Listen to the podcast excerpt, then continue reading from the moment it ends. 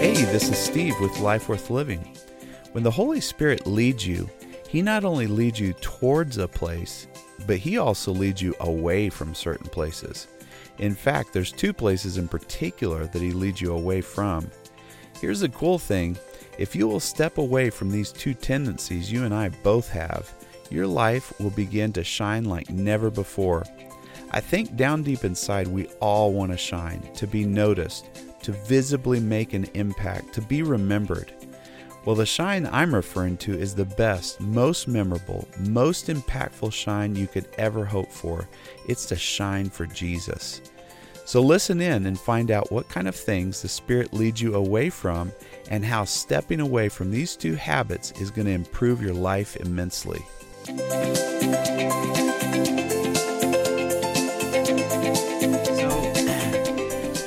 been talking obviously about being led of the Spirit, and that seems to be a topic that um, is just oh, it's so rich. There's so many facets to it. It's there's so many different aspects. But today, we're gonna we're gonna look at the fact that the Spirit not only leads us in a direction, but He leads us away from things as well. So to be led of the Spirit, we're going to be led away from two things, and we'll actually be led away from many things, but I'm going to focus on two things that the Spirit, if He's leading us, is going to lead us away from. And if we back off from these two things, we're going to shine like stars in the universe. My dad uh, preached or spoke on a scripture last Sunday night that has absolutely blessed me and taken me through this entire week. I keep reading it, I keep thinking about it, and I keep being blessed by it. But we're going to tie that scripture, and I'll tell you what it is here in just a second. We're going to tie that scripture into the story of Abraham um, just briefly. So I'm going to read from Genesis 17, verses 9 through 13, just a little short piece of, of Abraham's story. And it says there in Genesis 17, verse 9, Then God said to Abraham, As for you, you must keep my covenant. Whose covenant? God's covenant. Abraham didn't cut a deal with God. God cut a deal with Abraham, is the way that it worked. It was a covenant from God. And here's here was Abraham's part of the of the covenant, of the deal. All right, he said, God said, You and your descendants after you uh, are to keep this covenant. Um, and this is my covenant with you and your descendants after you, the covenant you are to keep. And here it is every male among you must be circumcised.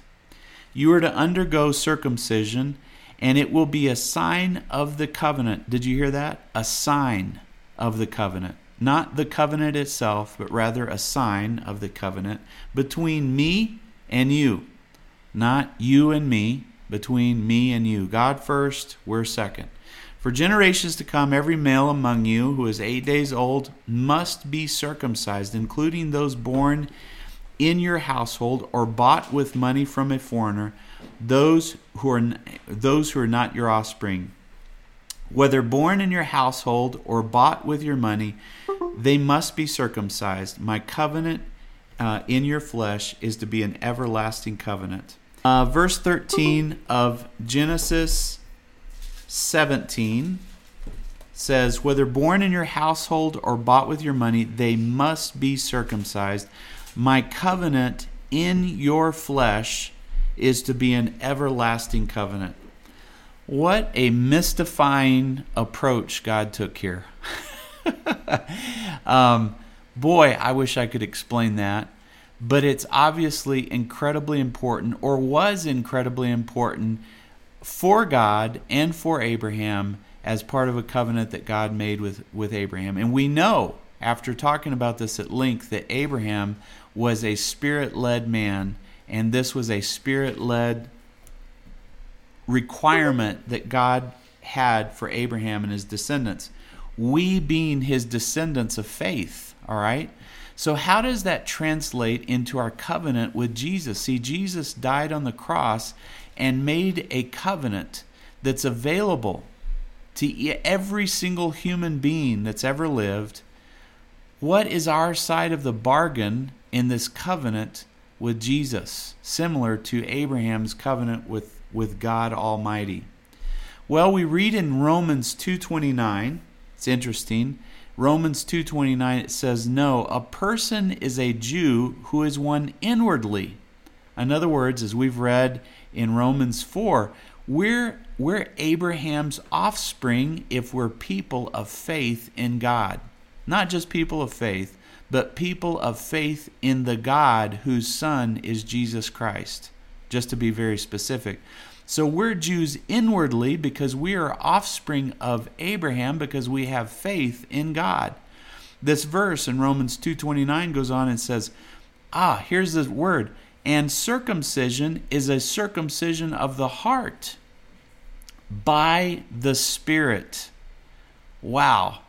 Now, this takes on a little bit different form for us and becomes quite more applicable to our lives than uh, than reading about Abraham's covenant with God. So it says circumcision is circumcision of the heart by the Spirit, not by the written code.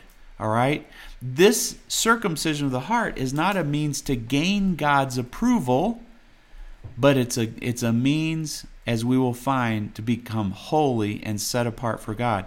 Because the whole thing that God wanted of Abraham and his people, his descendants, his family, was that they be separate, that they be different from the Canaanites that they lived in, lived with, and lived around.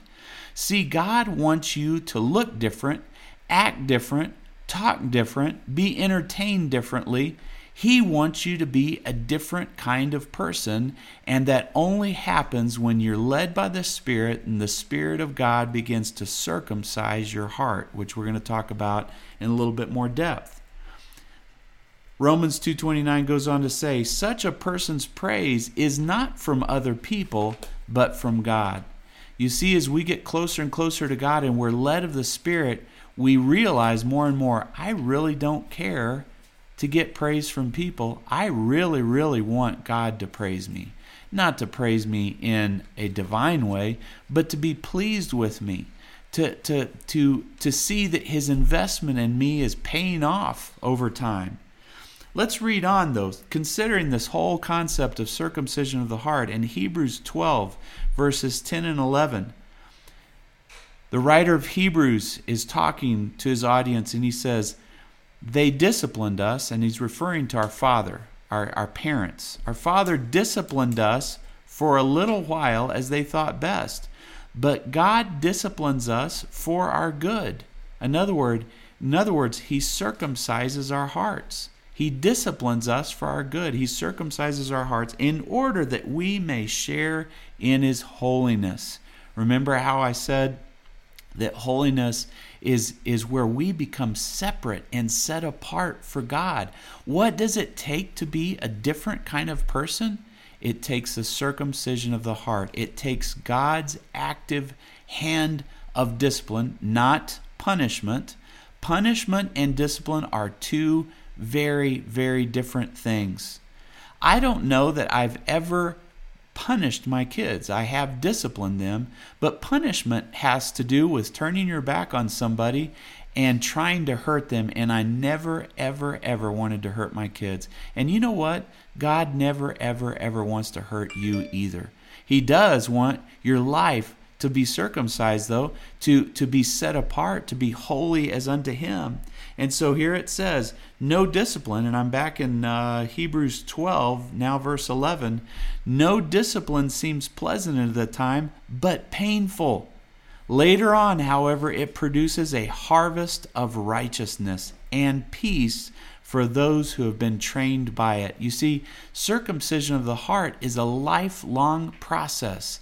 It's a training process where God does allow things to happen in and around us that are a bit painful, but He uses those to circumcise our heart and to create in us a holiness that we could never create in ourselves for ourselves. Only the Spirit of God can do it. That's why the Spirit's referred to as the Holy Spirit. The Holy Spirit, He brings about holiness in our lives. Let's look at Hebrews 10:14. Remembering a spirit led life will lead us away from things. And through that, being led away from things, there's the circumcision of our heart. But Hebrews 10:14 it says by one sacrifice he has made perfect forever those who are being made holy. You see, in God's sight through Jesus, we're already perfect. But the reality is we have a lifelong process of being made holy, of having our hearts circumcised uh, throughout our lifetime until we're finally perfected and taken to heaven once and for all, and God's holiness is in us through and through. This this lifetime is just uh, I don't know what you call it in the theatrical world, but we're practicing for an eternal play for God. This is not the final play. The final play is going to be in heaven, and we're just being prepared for eternity right now. But let's look again at this word holy. It means again to be set apart for God and His purpose alone. You know what? I am sick and tired of seeking my own purposes. They drain me, they tire me, my own pursuits exhaust me. I'm really getting to the end of that and wanting to just have God's purpose in mind. What does that mean? Well, God's active hand has been in work in my life now for 50 years, over 50 years, and He's been sanctifying me. He's been making me holy to the extent that now I almost just want just what God wants. I have a ways to go, but I'm getting there and I'm a lot farther than I used to be. This sanctifying process or this being made holy process um, is what's referred to as the circumcision of my heart. It's removing all those bad tendencies, those selfish, self centered tendencies, and taming my bad desires. Remember how Daniel was thrown into the lion's den and those lions uh, were, were, were down there and they didn't jump on Daniel. He was down there all night long. And the Bible says, Daniel, uh, the, the story goes that Daniel in the morning said, The angel of the Lord came and shut the lion's mouth.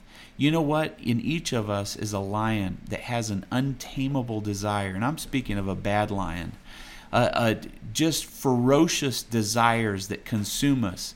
You know what the Holy Spirit does? He comes in and shuts the lion's mouth and tames our desires.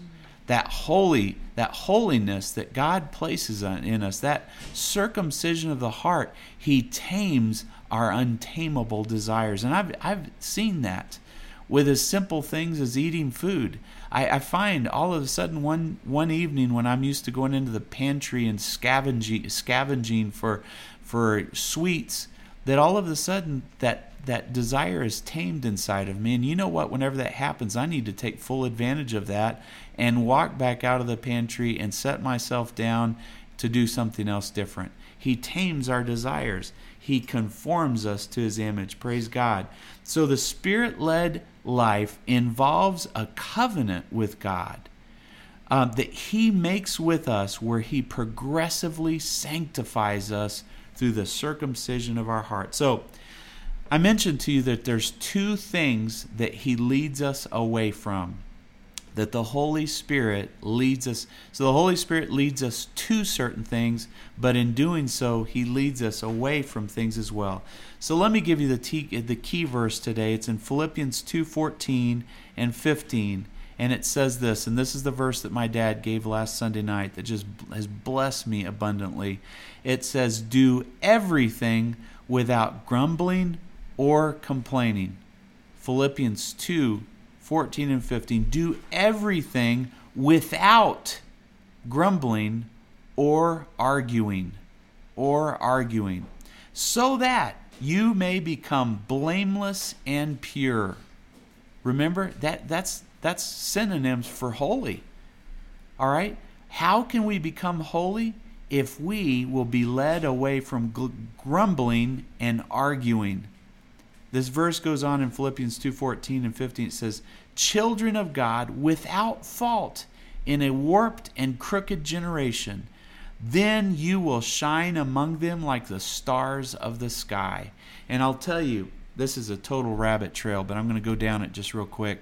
I've been asking God, "Lord, how can I be a fisher of men?" Jesus told his disciples, Hey, if you'll follow me, I'll make you fishers of men.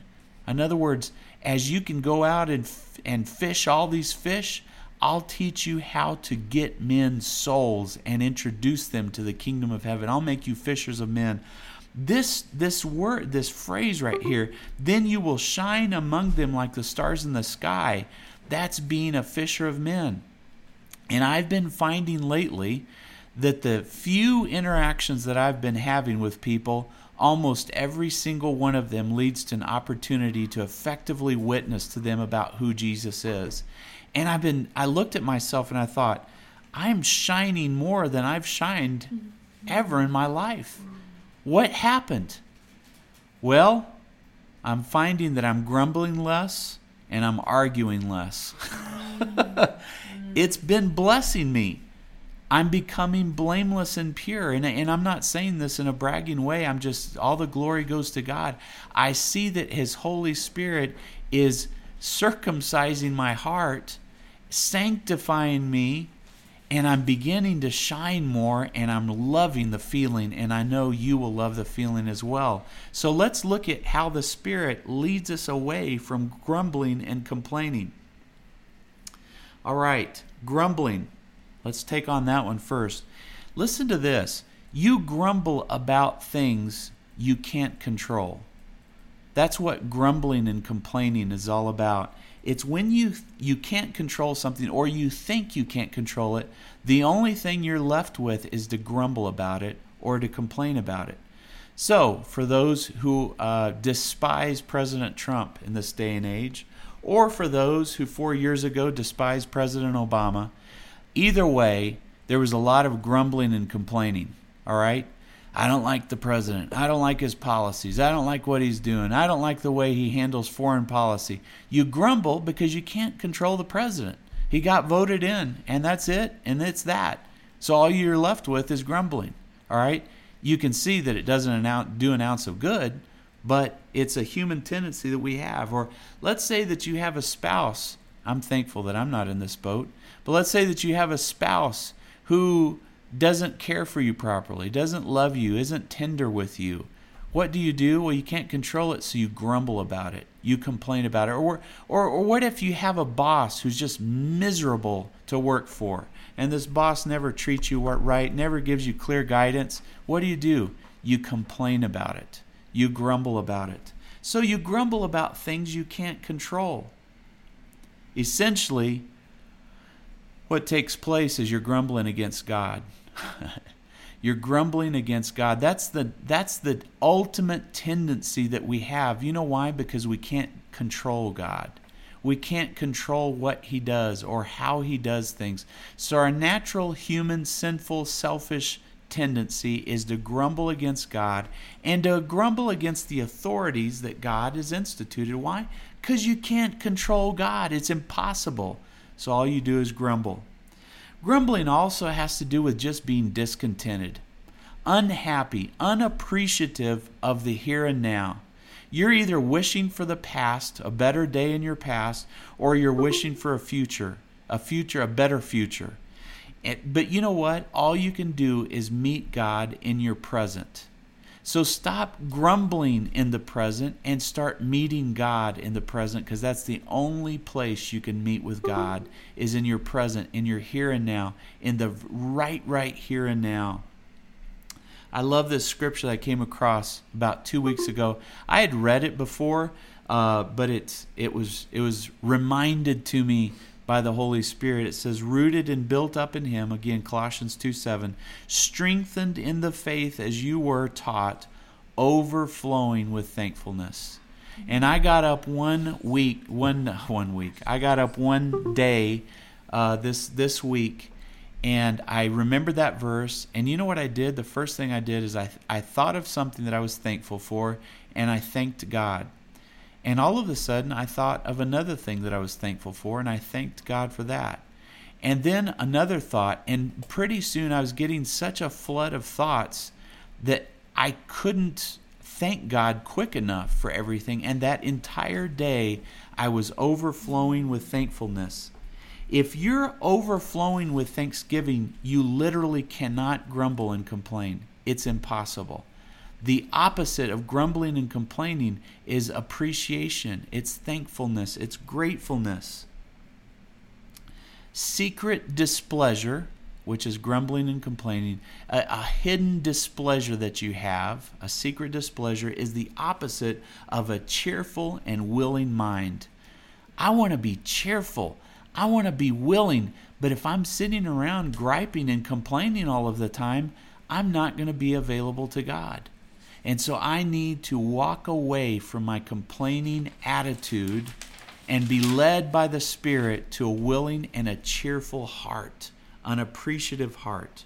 Now, a perfect example of this is the atheist who felt like God let them down. So, you know what they decided to do?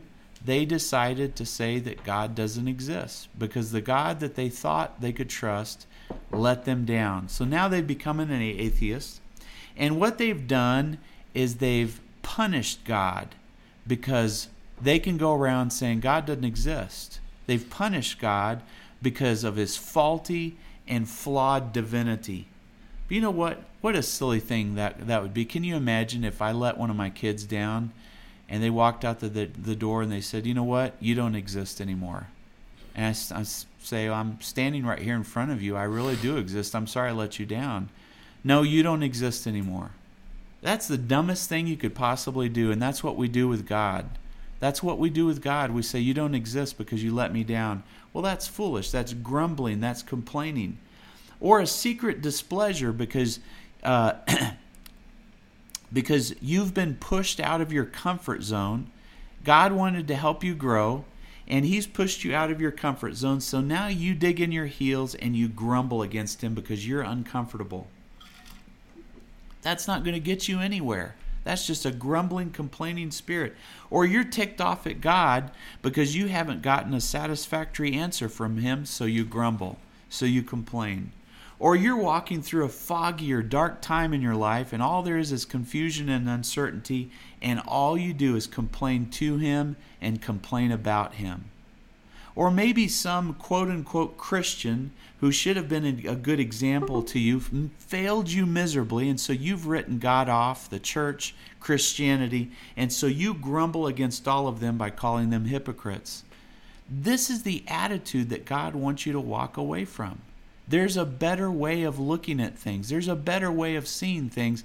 And the Spirit is going to lead you to that place if you will turn your back on a grumbling and complaining spirit. Exodus 16 7 uh, speaks of the Israelites who were notorious for, for, grumbling, for grumbling, for murmuring, for complaining. God says, In the morning, or actually, I think it was Moses said, In the morning, you will see the glory of the Lord. Now, see, when you're grumbling, you miss out on the glory of the Lord here in Exodus 16 7. Because he has heard your grumbling against him. Who are we that we should grumble Eh, excuse me, who are we that you should grumble against us? Who are we that we should grumble against God? Instead of grumbling and complaining, we should submit to God. We should trust God. We should reverence God. We should thank God. And we should believe God. Let me tell you what, as I'm shaking off this terrible habit that I have of being a complainer, I'm getting freer and freer and freer. And I want to share it with you. Walk away from grumbling and complaining and start being led by the Spirit. Job had every reason to complain, and to a certain extent, he did complain. He did grumble. And so God finally spoke to Job in Job 38. And here's what the Lord said The Lord spoke to Job out of the storm, and he said, who is this that obscures my plans with words without knowledge? Brace yourself like a man, and I will question you, and you shall answer me. Where were you when I laid the earth's foundation? Tell me if you understand. Who marked out its dimensions? Surely you know. Who stretched out a measuring line across it? On, on what were all its footings set? And who laid its cornerstone? While the morning stars sang together and all the angels shouted for joy? Who shut up the sea behind doors when it burst forth from the womb? When I made the clouds like a garment and wrapped it in thick darkness, when I fixed limits for it and set its doors and bars in place, and when I said, This is this far you may come and no farther, here is where your proud waves shall halt. Have you ever given orders to the morning, Job, or shown the dawn its place, that it might take the earth by the edges and shake the wicked out of it? The earth takes shape like clay under a seal. Its features stand out like those of a garment. The wicked are denied their light, and their un, unpraised arm is broken. Have you journeyed to the springs of the sea, or walked in the recesses of the deep? Have the gates of death shown, been shown to you? Have you seen the gates of the deepest darkness? Have you comprehended the vast expanse of the earth? Tell me if you know all of this. And I'll stop there in verse 18, but jump forward to Job 40, verses 3 and 5. And this is what Job answers the Lord. He says, I am unworthy. How can I reply to you? I put my mouth over my hand over my mouth. I spoke spoke once, I have no answer. Twice, I will say no more. You know what? God is untamable. God is limitless. God is supreme. God is superior. He's sovereign. He's almighty, without beginning and without end. He's high and exalted. Who am I, Steve Norman, to grumble against the King of Kings and the Lord of Lords? Wow. I need to walk away from this, this complaining superiority that I have. And I encourage you to do the same. But the second thing that we need to walk away from or be led away from is arguing. You see, arguing has to do with divisions and disunity, and God does not like these. See, two people who are arguing have a division. They're not united. They're not working together. And if there's any great example of that, it's our country right here, right now. God does not like the disunity in our country right now. He doesn't like it. It's not pleasing to him in the least. But let's look and see where arguing comes from, where this where this habit comes from. In James 4 verses 1, we get a good clear picture of where this comes from. It comes from. In fact, the question is asked, what causes fighting and quarrels among you? Well, that's the question that I just asked, and we're just about to get the answer. What causes arguing among you? Don't they come from your desires that battle within you? Your desire, uh, you desire, but you do not have, so you kill. You covet, but you cannot get what you want, so you quarrel and fight. You do not have because you do not ask God. And when you ask, you do not receive because you ask with the wrong motives, that you may spend what you get on your pleasures. You adulterous people, don't you know that friendship with the world means enmity with God? Therefore, anyone who chooses to be a friend of the world becomes an enemy of God. So the question is is where does arguing and divisiveness comes from? It comes from the conflict conflicting desires that battle inside of you. You see if you're constantly fighting inside of you, you have, let's say, a good side of you and a bad side of you, and your desires are battling back and forth, well, obviously, you're going to battle with people as well. If you're split in two, your family's going to be split in two. If you're split in two, your staff at work is going to be split in two. You see, God never expected you to have a split personality. He never expected you to have these desires. But if you're constantly feeding yourself bad stuff, you're going to be constantly wanting bad stuff. So, why not cut off those sources? I was talking to somebody just the other day about this, and, and he asked me, it was funny. Here's a, this just cracks me up. Uh, uh, call it a a person who's kind of walked away from the Lord a little bit, and he asked me, Should I watch, be careful with the movies that I watch and the music that I listen to? And I thought, how funny that someone who's struggling so much is basically kind of sort of walked away from the Lord a little bit is asking me that intelligent question. And I said, Absolutely, man. Whatever feed whatever feeds you or whatever you eat is going to consume you. It's going to be what you desire. But, anyways, these conflicting desires are going to cause you to be a divisive person. When you want, here's another thing that causes quarrels and divisions is when you want something really bad and you can never seem to get it. And so you go out and try to get it on your own without God's help that causes all kinds of divisions because that means you're a selfish person.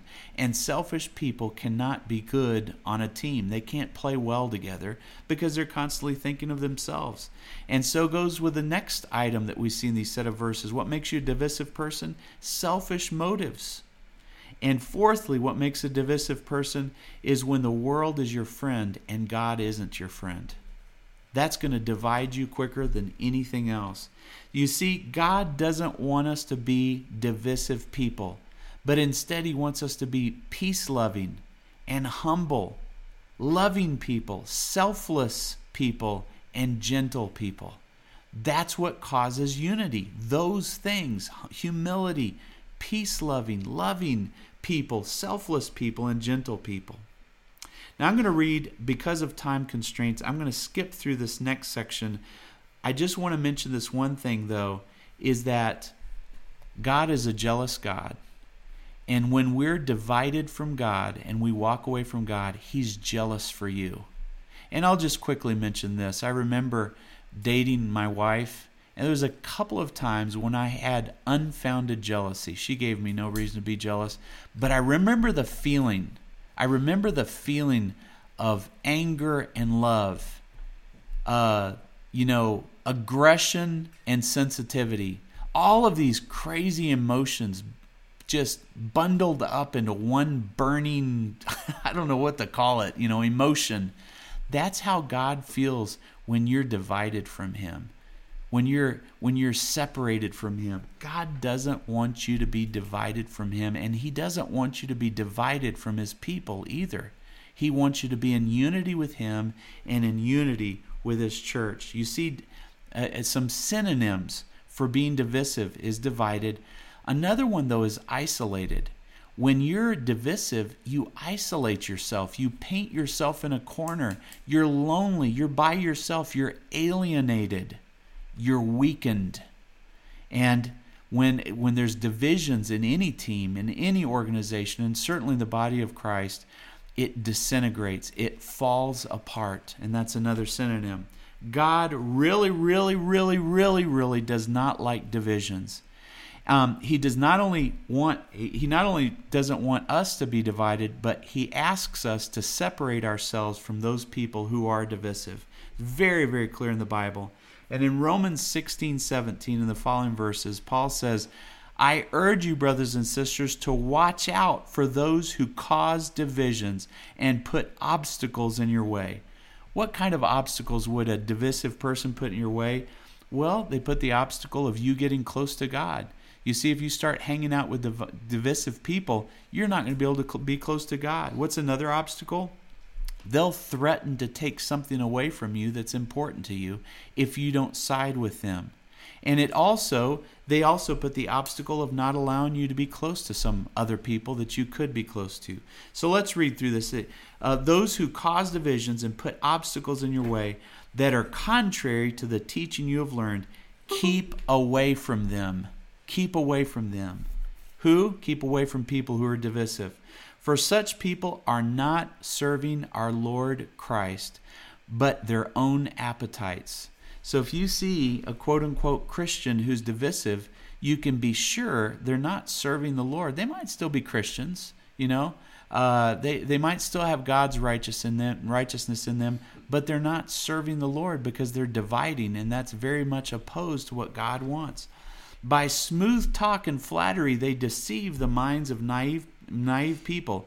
Everyone has heard about your obedience, so I rejoice because of you, but I want you to be wise about what is good and innocent about what is evil. And listen to this verse the God of peace will soon crush Satan under your feet. Mm-hmm. You see, the instigator of divisiveness is Satan himself. But the God of peace is soon going to crush that divisiveness under your feet. Now, I'll tell you, this message is for some of you right here, right now. You you have friends, you might have family members, you might even have a spouse who's divisive, and you're trying to uh, digest what I'm telling you and apply it to your life. But I want to tell you, I believe this message is more for the future, for us to be on our guard, to be on the watch out, to be on the lookout for divisiveness in ourselves and divisions within uh, you know the body of Christ. Here's a couple of other verses as we finish up here. Titus 3:10. The apostle Paul warns Titus. He says, "Warn a divisive person once, then warn them a second time, and after that have nothing to do with them." Let me tell you what, being a Christian, there's some aspects of Christianity that are very radical, and this is one of them. God is very, very clear that He does not like disunity. So I began to psychoanalyze, again, as we're finishing up here, I began to psychoanalyze the characteristics of a divisive person, and here's some of them. First of all, you, all you have to do is look at their family life. And if their family life has a lot of divisions in them, people aren't getting along either in their marriage in their parenting, even in their relationships, you can pretty much, that's a telltale sign of what kind of person that they are. If they bring peace to their family, unity to their family, you can pretty much sure, be sure that as you deal with them, they will be that way with you as well. But these divisive people also thrive on conflict. They love drama. They love conflict. They love uh, what you call schisms, in other words, divisions. Here's another one they don't accept responsibility for their actions, and nothing is ever their fault. If you come across a person like that, you can be sure that they're a divisive person. Here's another one they won't release their hurt, so it becomes very hard for them to forgive people because they're always thinking about their hurt. That's a divisive person. They want to punish those who don't meet their expectations uh, or that tries to throw off their oppressive web of control. So, a punishing person is a very divisive person versus a person who's full of grace, who loves, who gives you a second chance. That person is a unifying person. Uh, second to the last here is they are capable of destroying something that's important to you. And they'll even mention it to you or throw it out there. That person's a very diverse, divisive person.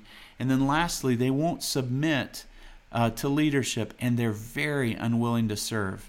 A person who's who unifies is a servant, has a servant's heart. They'll jump in there, they'll work, they'll help.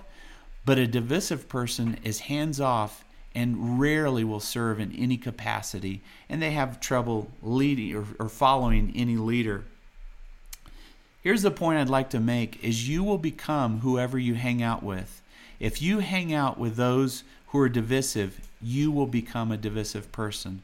But I want to point this out: a divisive person is a toxic, is a, is is going to turn into a very toxic relationship to you. I was reading, uh, I get a newsletter from this, uh, I think he's a psychiatrist, um, Dr. Travis Bradberry. He's he's actually a, a bestseller. But uh, one of the newsletters that I received, he referred to six toxic relationships that you should avoid like the plague. How's that for a title? Man, as soon as I read that title, I read that article, and it uh, it was really interesting. But here's some things that I got from that article. People who play mind games and try to control you, you need to stay away from those kind of people.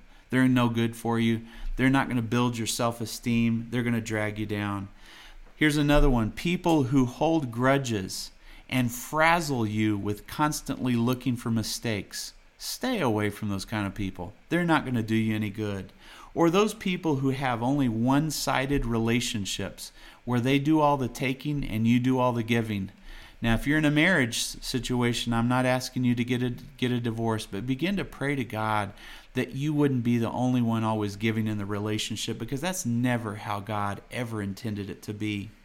Or here's another one relationships where there's no boundaries, where someone can ring your doorbell at the middle of the night, can call you anytime, um, infringes on your, your times when you're trying to uh, be restored and renewed, and there's no boundaries. That's, that's a very toxic relationship uh, Dr. Uh, Bradberry says, and I believe. Uh, relationships, relationships that are punitive, in other words, those where there's always something hung over your head that you could get punished for. That's abuse, by the way. Whenever you have that, that's that's not that's not a good relationship. And then certainly relationships where trust is missing, where there's always lies and no one ever tells the truth. That's a very toxic situation. But let's finish up with these last couple of scriptures.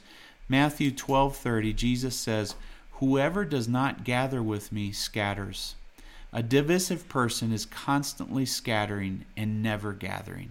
We don't want to be that kind of person, and God tells us in His Word He doesn't want us to be with people like that either. Christ is the uniting factor within the body of believers. Christ Himself. We're not the uniting factor, okay? Uh, we, we can't bring dissimilar opinions and thoughts together, but when you talk about Jesus and everybody gets their focus on Jesus and what Jesus says and thinks and, and declares, we will be more unified than you could ever imagine. So Christ is the uniting, united, uniting factor. 1 John 1 3, it says, We proclaim to you what we have seen and heard, so that you may also have fellowship with us, and our fellowship is with the Father and with his Son, Jesus Christ. You see here, the scripture says that if you and I, we have fellowship with Jesus, then you and I will have fellowship with one another. But I, I've found, even in, in my marriage, as soon as I stop reading the Bible, I, I don't spend that wonderful, enjoyable time with God and I start letting that go, I start feeling it in my marriage. I start feeling it in my parenting. Okay? So a relationship with God affects my relationship with people, and that's undeniable. So the two sanctifying changes that God wants to make within us, the circumcision of our heart, is for us to turn our grumbling into trustful, trusting thankfulness and exchange our argumentative divisiveness into selfless love. And then it says in Philippians 2:15, "Then you will shine among them like the stars in the sky." Praise God. Let's get rid of arguing. Let's get rid of complaining. Uh, let's get rid of, of grumbling, and then we will begin to shine for Jesus like we've never shined before. People will be attracted to us and ask us, What is the hope that drives us, that helps us every day? What's different about us? And I'm finding that happening in my own life as I'm getting rid of these two things and being spirit led. People are are almost asking me what it is, what it is, and I can share with them freely. Last two scriptures, I promise. Psalms 37, 5, 6, talking about shining, says, Commit your way to the Lord, trust in him, and he will act. He will make your vindication shine like the day. You know what vindication is, right? That's when you're vindicated. That's when the, when when everybody says, "Oh, you know what? You were right." oh, you know what? You're okay. That's vindication. That's going to shine like the light and the justice of your cause like the noonday sun. Wow. You know what? You you have a cause to fight for. God's going to make that shine like the noonday sun. That's just amazing. In Psalms 37, 5 and 6. And then Psalms 34, 5, it says, Those who look to Him, that's to God, are radiant. They shine. Mm-hmm. Their faces are never covered with shame. God's holiness will begin to shine out of you as He circumcises your heart, as He works discipline in you. You're going to shine like never before. Let's mm-hmm. pray. Heavenly Father, we thank you, God, that the Holy Spirit leads us not only to things, but leads us away from things. And here we've seen two very important things that we must be led away from, that we all have the unfortunate tendency to practice, Lord. That is grumbling and complaining and arguing and creating division amongst people, Lord God. You never wanted those two things for us. Lord, help us to pull up uh, our our tent stakes, so to speak. Let's let's stop camping in this place that we've been of grumbling and complaining. Let's pull our tent, Lord, roll it up, put it in our backpack, and hike to the place where you want us to be, Lord, a higher place, Lord, of believing God, of thanking God, of trusting God. Lord, you want us to walk. The Bible says you've given us hinds feet. That's that's the feet of a deer. Lord, to to go on to the heights, Lord Jesus, to breathe fresher air, Lord God, uh, to gain a higher perspective, Lord Jesus, to see things from a heavenly view, O oh God. Lord Jesus, help us to soar with wings as eagles, Lord God. We thank you, Heavenly Father, for it, Jesus. Lord, I pray for every person who hears this. Lord, that they would be impacted to free themselves from the habit of complaining, of grumbling, Lord Jesus, of arguing, Lord, of always trying to be right. Lord, the only one who is always right is you, Jesus. So we focus our attention on you and we thank you, Heavenly Father, for it.